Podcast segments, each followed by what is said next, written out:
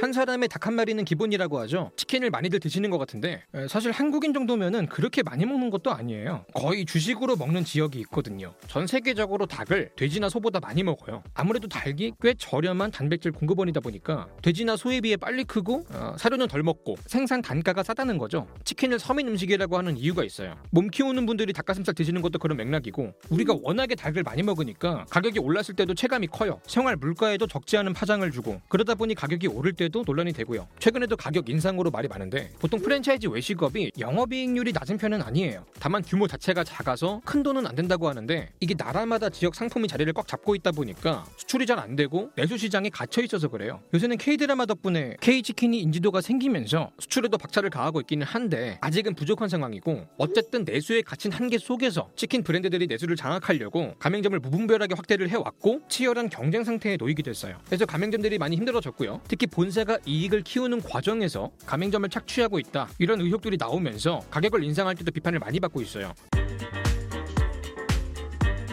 일단은 치킨이 유통이 되는 과정을 간단하게 보면요. 양계 농가, 가공업체, 프랜차이즈, 가맹점, 소비자 이런 식으로 전달이 되는 구조예요. 여기서 가공업체는 하림이나 마니커 같은 애들인데 특이한 게 농가에서 병아리를 길러다가 가공업체에 파는 게 아니고 가공업체가 농가에 병아리랑 사료를 주면은 농가는 그거를 받아서 길러주는 역할만 하는 거예요. 보육 서비스를 제공을 하는 거죠. 다음에 가공업체가 생닭을 받으면 통닭이면 통닭, 절단육이면 절단육, 부위별로 모아놓은 부분육으로 가공을 하고요. 이거를 대형마트나 프랜차이즈에 공급을 하고 프랜차이즈 는 다시 이거를 가맹점에 공급을 해요. 근데 이게 농축 수산물이 다 그렇듯이 닭고기 가격이 막 오르락 내리락 등락을 반복을 하는데 사실 그래봐야 10호닭 언저리 기준으로 해가지고 뭐 2,000원에서 4,000원 정도 사이를 왕복을 하거든요. 근데 치킨 값은 왕복을 안 하죠. 오르기만 하잖아요. 그러면 생산자인 양계 농가나 가공업체는 가격에 미치는 영향력이 크지 않다고 보여지고 유통자인 프랜차이즈나 가맹점을 거치면서 여러 가지 마진이 붙는다라고 보는 거죠. 그리고 가공업체 같은 경우는 닭고기 값이 폭락할 때마다 적자를 보는데 프랜차이즈 같은 경우는 실적이 계속 좋아지고 있거든요. 그래서 프랜차이즈가 제일 유력한 용의자라고 보고 이거를 중심으로 살펴보려고 해요. 보통 치킨 가격의 인상을 주도하는 거는 3대 프랜차이즈인 교촌, BHC 그리고 BBQ예요. 업계 최고들이 먼저 총대를 메고 올리는 거죠. 올리면서 많이 하는 말이 뭐 원자재 값이 올랐다, 가맹점이 죽을라 그런다, 남는 게 없다 이런 건데 사실 치킨에 대한 수요는 늘고 있거든요. 우리가 치킨을 점점 더 많이 먹고 있어요. 1인당 닭고기 소비량도 꾸준히 늘고 있었고 특히 코로나가 터지면서 배달 수요가 폭증했는데 배달 앱으로 제일 많이 시켜 먹는 게 치킨이에요. 코로나 시국을 대표하는 수혜 업종이라는 거죠. 덕분에 3대 프랜차이즈의 본사도 무럭무럭 잘 자라고 있어요. 매출도 영업이익도 꾸준히 증가세고요. 영업이익률에서는 편차가 조금 있고 특이한 케이스긴 하지만 BHC 같은 경우는 30%가 넘어요. 외식업에서는 보기 힘든 수치인데 최근에 다들 뭐 신사업도 올리고 좋은 데로 이사도 가고 뭐 계열사도 이것저것 인수하고 막 신사업에도 진출하고 다각화를 하면서 공격적으로 몸집을 불리고 있어요. 이걸로 매출이랑 영업이익을 늘려가지고 조건을 맞추고 상장까지 보고 있는 거 아니냐 이렇게 분석도 나오고 있거든요. 과연 이 모습이 남는 게 없다는 자들의 모습 이 맞나? 뭐 이런 생각이 드는 거죠. 참고로 BHC 같은 경우는 외국계 사모펀드가 최대 주주인데 보통 사모펀드가 투자하는 방식을 보면은 이 기업의 몸집을 키우고 단기 실적을 극대화를 해가지고 상장하고 투자금을 회수하잖아요. 근데 실제로 BHC도 최근에 아웃백을 인수했고 수제버거로 유명한 슈퍼두펀가 뭐 그런 것도 가지고 오면서 몸집을 키우고 있고 중요한 거는 이런 거를 보면서 본사들이 잘 벌고 있다라는 거를 느낀다는 거예요. 아니 뭐 투자자들 꼬신다고 역대 최대 실적을 달성했다 자랑하는 보도자료들을 토해내고 있는데 와중에 또 한쪽에서는 여론 관리한다 고 막 남는 거 없다 앓는 소리들을 하고 있으니까 국민들이 공감이 안 되는 거예요.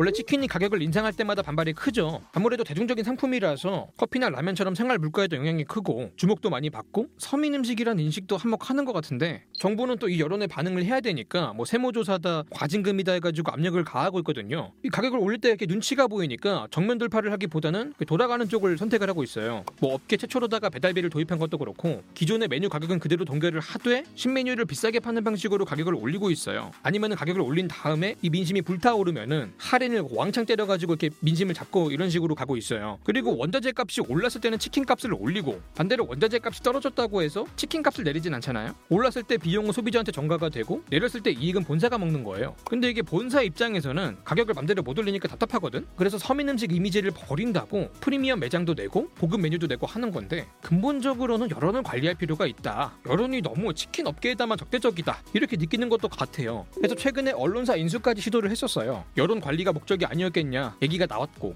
참고로 BHC랑 BBQ가 원래 식구였는데 BBQ가 BHC를 팔았거든요. 근데 이 파는 과정에서 틀어지면서 원수가 됐어요. 둘이 서로에 대한 비리를 찾아가지고 언론사에 막 제보하고 소송도 엄청나게 하고 있는데 이런 기업 간의 싸움에서도 여론을 관리하는 게 도움이 될 수도 있다는 얘기가 있더라고요. 근데 이게 본사는 그렇다고 치고 가맹점이 남는 게 없다고 하는 거는 어느 정도 납득이 되는 부분이 있어요. 단순 통계로만 봐도 창업보다 폐업이 많았어요. 그리고 또 가맹점 운영비는 점점 늘고 있는데 반대로 이익은 점점 줄고 있다라는 통계가 있어요. 그나마 코로나가 터지고 배달 수요가 늘었으니까 망정이지. 근데 이 코로나도 양날의 검이 된 게 뭐냐면은 배달 수요가 많아지면서 매출은 증가했는데 물가가 오르면서 비용도 증가했다는 거예요. 여기서 진짜 문제는 증가한 이익은 본사가 더 많이 먹고 늘어난 비용은 가맹점이 더 많이 부담한다는 거죠. 배달앱 수수료, 배달료, 임대료, 인건비, 원자재 하나같이 다 말도 못하게 비싸지고 있는데 이거를 뭐 본사한테 내달라고 할 수 있는 것도 아니고 결국은 다 가맹점이 부담할 수밖에 없어요. 근데 문제는 가맹점들이 이렇게 힘들면 본사들이 조금 배려를 해줘야 되는데 그러지 못하는 경우가 조금 있다는 거죠. 보통 본사는 가맹점에 물건을 팔아가지고 돈을 벌어요. 어떻게 보면은 프랜차이즈가 이게 식자재 판매업체라고 봐야 되는데 뭐 닭이나 소스부터 해가지고 포장재, 판촉물까지 다 팔아요. 근데 원자재 가격이 오르면은 올랐다고 가맹점에 더 비싸게 팔아요. 물가 상승분이 가맹점으로 전가될 수밖에 없는 구조인데 이 가격은 또 합리적으로 결정이 된 건지 정보가 불투명하고 그냥 본사가 부르는 가격대로 줘야 되는 거예요. 대표적인 게 마케팅 비용인데 이 사업이라는 것도 결국은 돈을 얼마 를 넣고 얼마를 벌었냐 이런 투자의 개념으로 볼 수 있잖아요. 마케팅에 더 많은 돈을 태우면은 그만큼 치킨이 더 많이 팔리고 본사 매출도 오르게 돼 있어요. 근데 이 마케팅 비용도 가맹점에 전가가 돼요. 가맹점도 덕을 보니까 분담을 하라는 건데 본사 입장에서는 남의 돈으로 투자를 해가지고 고수익을 뽑아내고 있다는 거죠. 큰 맥락에서 보면은 단물은 본사가 삼키고 쓴물은 가맹점이 삼키는 감이 조금 있어요.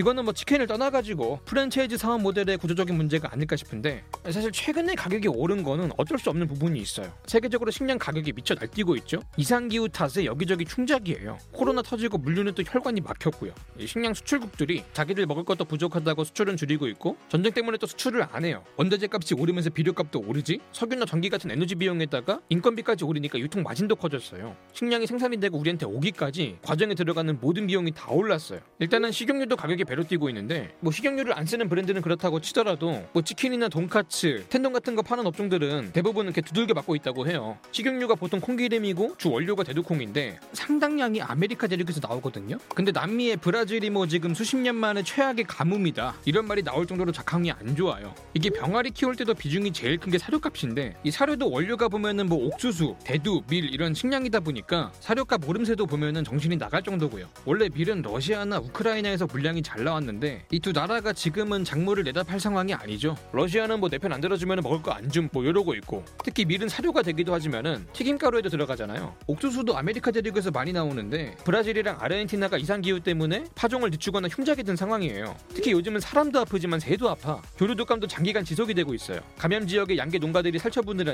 닭고기 물량도 막 풍족하진 않은 거죠. 그나마 이게 일시적이면 또 몰라. 이상 기후는 이제 막 시작 단계에 있고 코로나도 언제 끝날지도 모르고 끝나도 다른 전염병이 창궐한다는 전망들이 많아요. 그 와중에도 인구는 증가하고 있기 때문에 식량 위기가 진짜로 코앞에 다가왔어요. 치킨 값이 오르는 것도 사실 그런 맥락 속에 있는 아주 극히 작은 사건에 불과하다는 생각도 드는데 어쨌든 간에 치킨이 수요는 늘었지만 그만큼 비용이 증가했다는 얘기들을 한 거고 근데 여기에 추가로 공급까지 증가했어요. 수요가 늘어난 만큼 본사들이 가맹점을 더 많이 공급을 하고 있거든요. 아무래도 본사가 매출을 키우려면은 가맹점을 최대한 늘려야 되다 보니까 문제는 같은 지역에 같은 프랜차이즈 가맹점이 여러 개가 생기게 되고 이 가맹점들끼리 제살 깎아먹기를 하게 된다는 거죠. 수요가 늘면 뭐예요? 경쟁자가 많아졌는데 가맹점 하나하나에 들어가는 몫은 그대로인 거야. 우리들은 점점 더 많은 치킨을 먹어주고 있는데 혈관 벽에 트랜스 지방으로 도배를 칠하고 있는데 가맹점은 점점 더 배고파지고 있다는 거죠. 사실 이게 가맹점을 남발을 해도 본사는 리스크가 거의 크지 않아요. 폐점률이 높아지면 문제야 되겠지만 투자금 날려먹는 점주에 비하면은 직접적인 타격은 없다 보니까 지금 치킨 가맹점들이 치킨 게임을 하고 있는데 외식업체 가맹점 중에서 치킨집이 20%가 넘어요. 제일 많아요. 프랜차이즈 아닌 것까지 하면 8만 개가 넘고요. 전 세계 맥도날드의 가맹점 수보다 배가 많아요. 치킨 브랜드 종류만 400개가 넘는데 한 주에 한 마리씩만 시켜 먹어도 8년 동안 먹어야 돼요.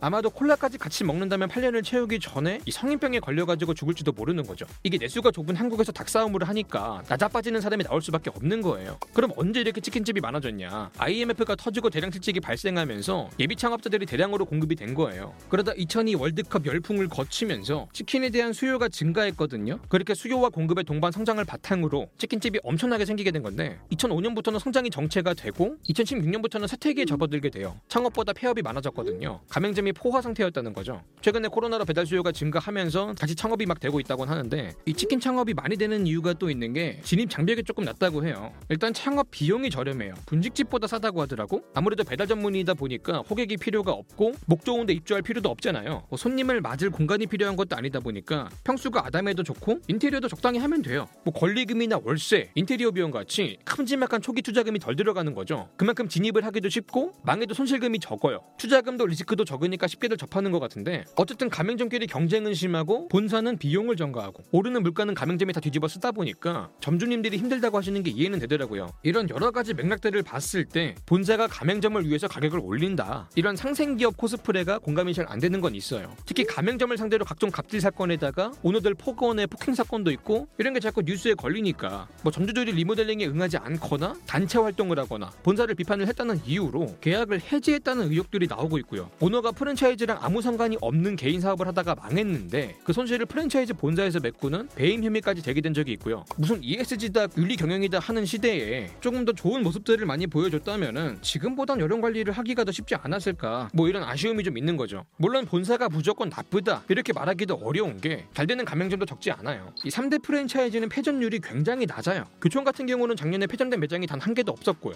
3대 프랜차이즈 치고는 가맹점 수도 적은 편이라서 가맹점 간의 경쟁도 덜하고 가맹점 하나당 매출도 제일 높아요. 대신에 본사는 영업 이익률이 조금 낮아요. 어, 뭐 그럼에도 불구하고 업계 최초로 배달비를 도입했다는 전례가 있기 때문에 비판은 조금 받고 있는 것 같아요. 어쨌든 폐점률이 높은 업체들보다야 그나마 상황이 나은 것도 사실이고 이 바닥도 경쟁과 자본, 선점의 원리에 따라 어쩔 수 없이 양극화가 되고 있는 것 같은 게 상위 브랜드는 전성기를 구가하고 있고 폐점률에서도 선방을 하고 있지만 그 외 대부분은 치열한 경쟁 속에서 상당히 고전을 하고 있는 것 같아요. 자, 정리하면은 프랜차이즈 사업이 가지는 구조적인 가맹점 착취 문제 그리고 좁은 내수 시장 속에서 치열한 경쟁 때문에 가맹점도 소비자도 만족하지 못하는 시장이 됐다라는 생각이 듭니다. 자, 오늘 영상 여기까지고요. 지금까지 지식한 입의 한 입만이었습니다.